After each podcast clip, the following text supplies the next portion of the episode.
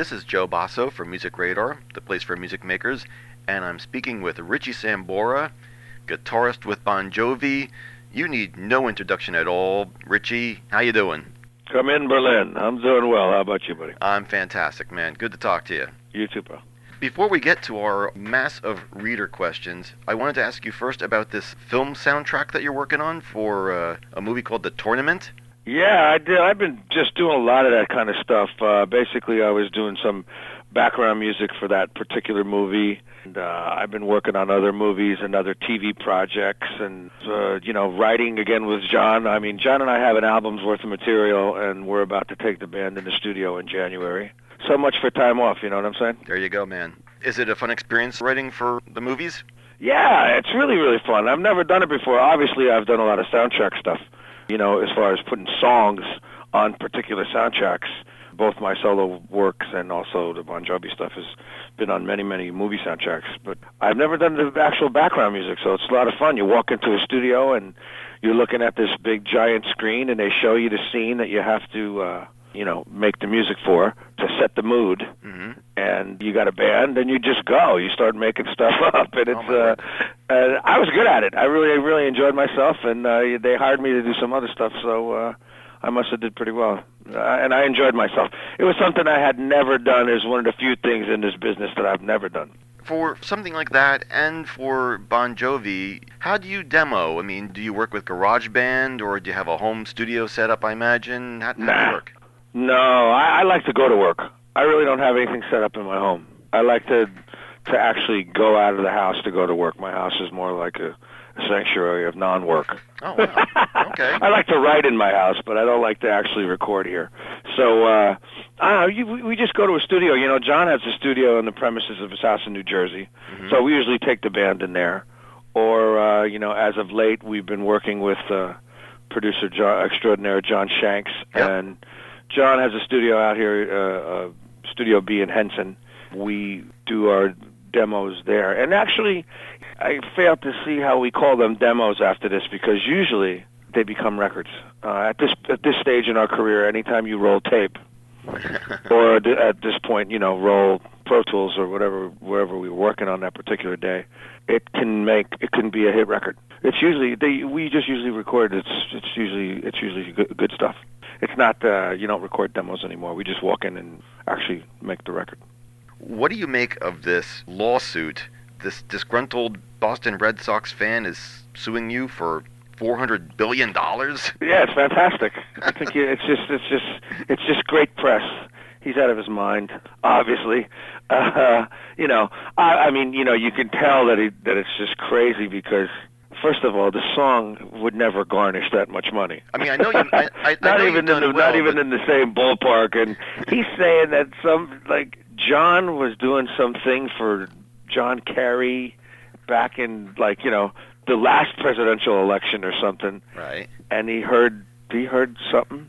He had some song called I don't know. I don't even I don't even know. I haven't even been paying attention to it quite frankly. But the musicologist came in already and said there's like nothing Yeah. besides the word really and love or something, which is you know obviously nothing to be sued for as far as any kind of lawsuit. So yeah, no, it's a, it, it was pretty funny. I think it's, it's just a uh, I, think it's a local musician trying to get himself some national press. He may he may be smart, you know. You've done quite well, but four hundred billion.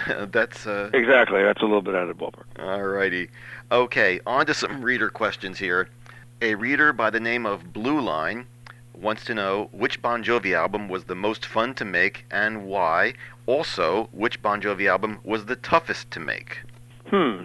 They're all fun in in different ways, but uh, you know, I think Slippery When Wet was probably the most fun to make because we were probably at it was the probably the largest singular move for us as a band. Find that we really found our voice because if you listen to our first two albums, Right. we weren't really a band yet. We were we were a good live band, but we didn't have good songs yet. Jon and I really didn't find our chemistry as songwriters.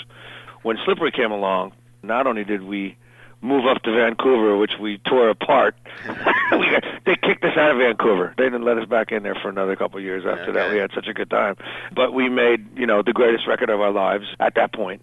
You know, it was just it was just a it was just a ball, and it was just the largest move. We went from shit to Shinola, basically. Hardest record to make? I don't know. Maybe Keep the Faith because the band had taken a break there for a couple of years and we were all burnt out. So actually putting the pieces back together again, and also in the midst of our absence, all of a sudden the whole music cycle had changed to grunge. To make that album uh, with that adversity, and we also changed our manager. Uh, we started managing ourselves, which was a very bold move for a bunch of young cats. you know, so we there was a lot of change going on on the Keep the Faith record. So I think that was probably the hardest one to acclimate to and, and make. A reader by the name of Richie's Swiss Girl wants to know what instruments do you play on a regular basis except the guitar? Really, uh, piano. Yeah, piano would be probably that's the other thing that I write on. So yeah, I, I don't play very well, but uh, I I don't know if anybody knows this, but I really started out playing accordion. Oh. But I couldn't get any bitches playing accordion, so I switched to guitar. Uh, not exactly the stuff of rock star dreams, huh? yep. A reader by the name of I'm the King wants to know what pedal setup do you use most often? I don't use many pedals, honestly. I, I let the sound guy use do most of the effects. I like to have the sound as pure as possible, but I do use an overdrive unit now called the Klon. That's a, a, a pedal that guy, some guy makes in his garage that's just really, really good. Yeah, I've, I've never heard of it. Yeah, I, I just got wind of it during this last tour, and it's just a, a great overdrive pedal that doesn't suck the sound out of your amplifier or, or, or compress it too badly. A wah wah. Obviously, have my talk box in line Oh, for yeah. when I need it, but that doesn't. That's not really taking anything. That's between the amp head and the speaker head. And what else do I? Have? I have a chorus pedal. I think that's about it. Pretty minimal. Pretty minimal, yeah. I let the sound guy use do all the effects. You know, I went to see Jeff Beck a, a few years back in the late '80s and early '90s. I was using one of those crazy rigs that had all these effects in it and everything, and I was controlling everything on stage. And my sound was just so so squashed and mm-hmm. small, you know. Yeah. I went to see Jeff Beck one night, and I just looked at him. I said, "What are you doing, man? Besides being a genius and all the other stuff that he is, obviously." He says, "Yep, I'm just plugging. You know, I have an overdrive and a wah wah, and I go straight into the head, and I use a chord. And you know, I don't. I the only time I use a wireless is when I on the songs that I actually go out of my area on, and I basically have." The whole right side of the stage to myself. Yeah, yeah. So, and you know, that's all my my gear. So. A reader by the name of Payon asks, You're not playing the acoustic guitar on the intro of Wanted Dead or Alive anymore. Is there any reason for this? Uh, I think probably because we have so many more songs now and so many more great songs to stick in the set that people want to hear that there's not there's not that much time for it. You know, it just doesn't. Trust me, I play enough notes all night that I don't need to play anymore. you know, we play we we do a good you know two four two four two hours and forty minutes. I'm playing solos on every song, man. I'm playing enough notes. So you know, I used to, I think I used to use do the acoustic suite to go out there and show off my uh, Al Di Meola chops. This next question is either going to be incredibly easy to answer or, or very hard. A reader by the name of Soph wants to know that in the whole 25 years that you guys have been together, what's been the most memorable moment? Too hard to answer. I mean, it's impossible. I've been lucky enough to be uh, fortunate enough in my career to have many, many tremendous moments. Uh, you know, when uh, obviously when you have your first hit single, that's a tremendous moment. The first time you headline an arena and kick its ass. The first time you headline a stadium. I mean, just this year, uh, we got awarded by Billboard. We had the number one tour in the world That's right. after yeah. 25 years. Yeah. Where you know Springsteen came in second and Madonna came in third, and and uh, and we're still around. When everybody said, "Oh, they're going to be gone," you know, they're just a hair band or something. A reader by the name of JB Baby Please said that he was lucky enough to have seen and met you at the Rock Hall tribute to Les Paul in November hmm and wants to know what Les Paul is really like. Ah, he's you know, besides being the genius that he is, he is a really funny, witty individual for especially for being 93 years old. And he's one of my obviously. uh I think he's my oldest living friend. He's you know, I mean, he's a he's him and I get along so well. We always did, you know. Every time we get along, every time we get together, and we were talking about this when we saw each other. We just talk for hours. We just have, we never run out of things to say to each other. We just him and I are on like the same wavelength as as far as friendship goes, and and uh, obviously we have a lot to talk about when it comes to music and uh, the music business and stuff like that. Because he was a real innovator, not only from a music level but a business level. I imagine his stories must be just incredible. Oh, and the stories are just phenomenal. You know, and he knows everybody. Yeah. I mean, you know, unbelievable. Is he is he hip to what's going on in music now? I mean, does he does he still listen to what people are doing? I don't think so. Okay. I'm not sure. I'm not sure, but certainly it's not a point of our conversations. A reader by the name of Richie Rocks My World says, I used to play an acoustic guitar, but now I'm thinking of buying my first electric. Do you have any tips on buying my first electric guitar? Yeah, um, go and play a bunch of them and see what what you know you what suits your hands and what feels good to you, and also you know uh, it depends on what kind of style of electric guitar you want to play. Obviously, the two most versatile instruments are Strats and Les Pauls, so it just it's it's up to you. But go and try to make sure you get a guitar that's going to stay in tune, because if if you buy an electric guitar that goes out of tune constantly, boy, that's, Oh, yeah. that's a bitch. A reader by the name of Elvira wants to know, what is the song that you never believed in, but it turned out to be a big hit?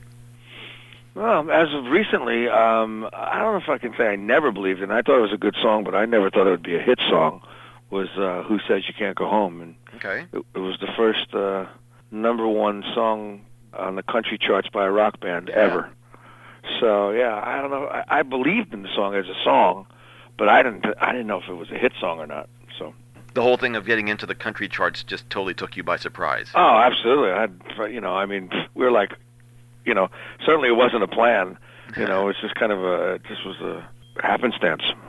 Do you see now that some other bands are now trying to mimic the same kind of move? Uh, I'm not paying attention if they are. okay. to be quite frank, you know, I don't know. I'm not paying attention if they are. SY Chick 80 wants to know if you have another solo album coming out soon. You know, I got a bunch of songs written, and Jon wanted to go back to work, and I just went, okay, let's see what's going on, and and him and I just got hot as far as songwriting. So we're just gonna gonna follow that. That's what's that's what's really happening now. You know, I I mean, you know, I, I'm very very happy to to be having the success level that Yeah. Bon Jovi is owning it at this point, and uh, so I mean, I can do solo solo records down the road. Ed Rovers wants to know how you personally go about writing a song. Do you have any process? How do you start? Yeah, usually with a title. Usually, I I I need a title to to write. I don't just write music and then write lyrics later. And what a title will do for you is at least give you a like something to go on as far as what your story is and what you're going to write about. Because to me, a lyric has to make sense.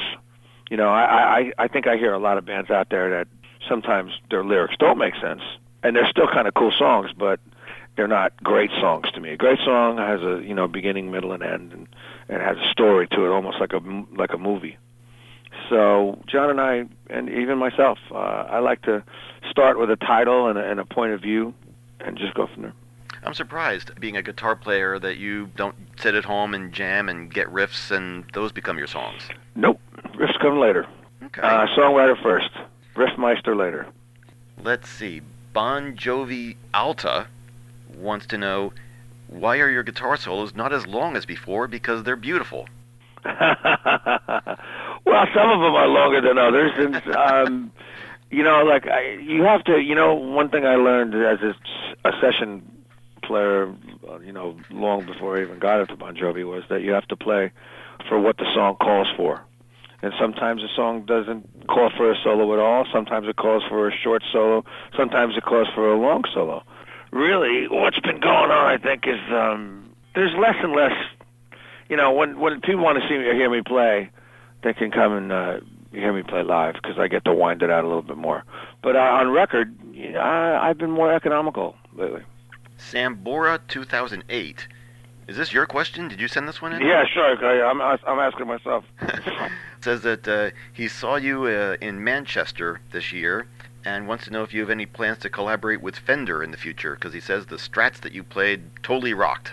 Jeez, you know, it might not have been a Fender Strat because I do play some other kinds of Strats, some some handmade stuff and hmm everything else. So it might have not been uh, a Fender Strat, but of course I play. You know, I always play a Strat. You know, I'm always going to bring out my Strats, and Tellys and Les Pauls, and you know, I, I like to bring the good stuff out. Uh, let's see. A reader by the name of Signy wants to know where you, as a songwriter, where you draw inspiration from. Uh, you know, I, it could be. You know, I travel the world a lot. I see a lot of people. I see a lot of people struggle. I see a lot of people have good times. I see, you know, a lot of it comes from observation. Mm-hmm. Um, some of it comes from my own life experience. Uh, you know, Lost Highway was a, there was a lot of songs about me on that record. That's for sure. A lot of my personal life stuff that I was going through, which wasn't the most pleasant thing, but there was optimism in in some of those lyrics because I I was coming out of all that stuff. You know, it comes from all different aspects. All different. Give me a few examples, actually, uh, from from that album. Well, just Lost Highway. Uh, you know, I was just going through some real, real tough times uh, over those years, losing my dad and just you know having my own struggles personally and going through a divorce and Yeah. all that stuff and and you know Lost Highway it was a kind of about that and then I I finally found my way and I you know I'm picking myself up and moving so there's there's there's a lot of examples on that record Is it therapeutic for you to um, to work like that? sure sure it is Yeah. yeah. sure some of the, it's very cathartic some of that stuff you have to get out Wow, Joe Satriani sent a question in. I don't know. The the reader is called Satch eleven seventy three. Um, maybe it is Satch. He wants to know what your warm up routine is before a show. my warm up routine Yes. usually I what I like to do um is put on like a record and play along with a record hmm like some one of my favorite like albums whether it be Hendrix or Zeppelin or Stevie Ray or Johnny Winter or Allman Brothers or something like that and just kind of riff around the other riffs and that's the way I get my um fingers warmed up. So no scales and stuff like that. Just just playing. No, no, you got to get your fingers warmed up to play. I mean, this the scales might warm some of that stuff up, but you know, you got to do some bends and you got. I, I like to lay down some blues most of the time. The Dude Five wants to know, as a guitarist, what is the most erotic song that you play live? Jeez, I don't know. That that would that would have to be. Uh, uh, that's a subjective question, I think. Yeah, no, I have no idea. I don't know. I mean, you know, that's up to the listener, I think. Bad Six says name wants to know if you could change one thing professionally or personally, what would you change? If I could change one thing professionally or personally, I hate these kind of questions. What can I see? Well, professionally, I don't know if I'd want. I don't think I'd change anything. I think it's been going pretty well. Right. Uh, in my career, I think I'm probably one of the luckiest guys, and to have a career like like I'm like I own right now. Let's see. I think from a personal level, I think I wish I could be. Uh, I wish I could have. Uh, I wish I could like fly home every night and be with my kid. Okay. That would probably be the the one thing that I'd like to be around more. I'd like to be home more. You know, uh, but until they invent the holographic concert, I think they Uh, I think they have. Elvis uh, does those. I think they have too, right? I saw that thing on CNN this, Yeah. this election year, right? That was pretty intense. Yeah, but that's that's probably what I would change. I'd I'd like to be around my my child. Let's see. A reader by the name of oh, this is a good name. Gas Panic says you're a big Beatles fan. What is your favorite album by the Beatles? Mine is Revolver. God Almighty, it it it just changes. Those kind of questions are just so hard for me to ask because I'm such a diversified music lover to begin with. But then you know when you listen to a Beatles album, I mean, besides every one being great in its own right, Yeah. I really I think it depends on your mood. I think it really depends on your mood about when you, especially when you listen to a band like that. I totally. It's agree. not like they only have like one or two great records out of ten. Um, they have ten great records out of ten. So And the last question is actually a pretty good, appropriate last question, I think, from a reader named Richie Rocks My World. You have a lot of guitars, but if you had to choose your favorite one to play, which would it be? let's see. Oh God, probably my. It's got to probably be the '59 Les Paul that I have. My '59 is probably you know that's going to be my favorite. That's it. Just is one of those things that you know just feels right, sounds right, and it's uh, it's just a spectacular instrument. I hear they're worth some money these days, huh? Yeah, a few bucks. so if, if times ever get tough, head off to the pawn shop.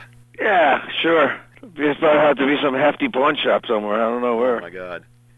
Hey Richie, thank you very much for spending some time with me. It's been great. You're welcome, man. This is Joe Bosso from Music Radar, the place for music makers, and I've been speaking to Richie Sambora, guitarist extraordinaire for Bon Jovi. Richie, again, man, thanks a lot. All right, guys, take it easy. All right, you take care.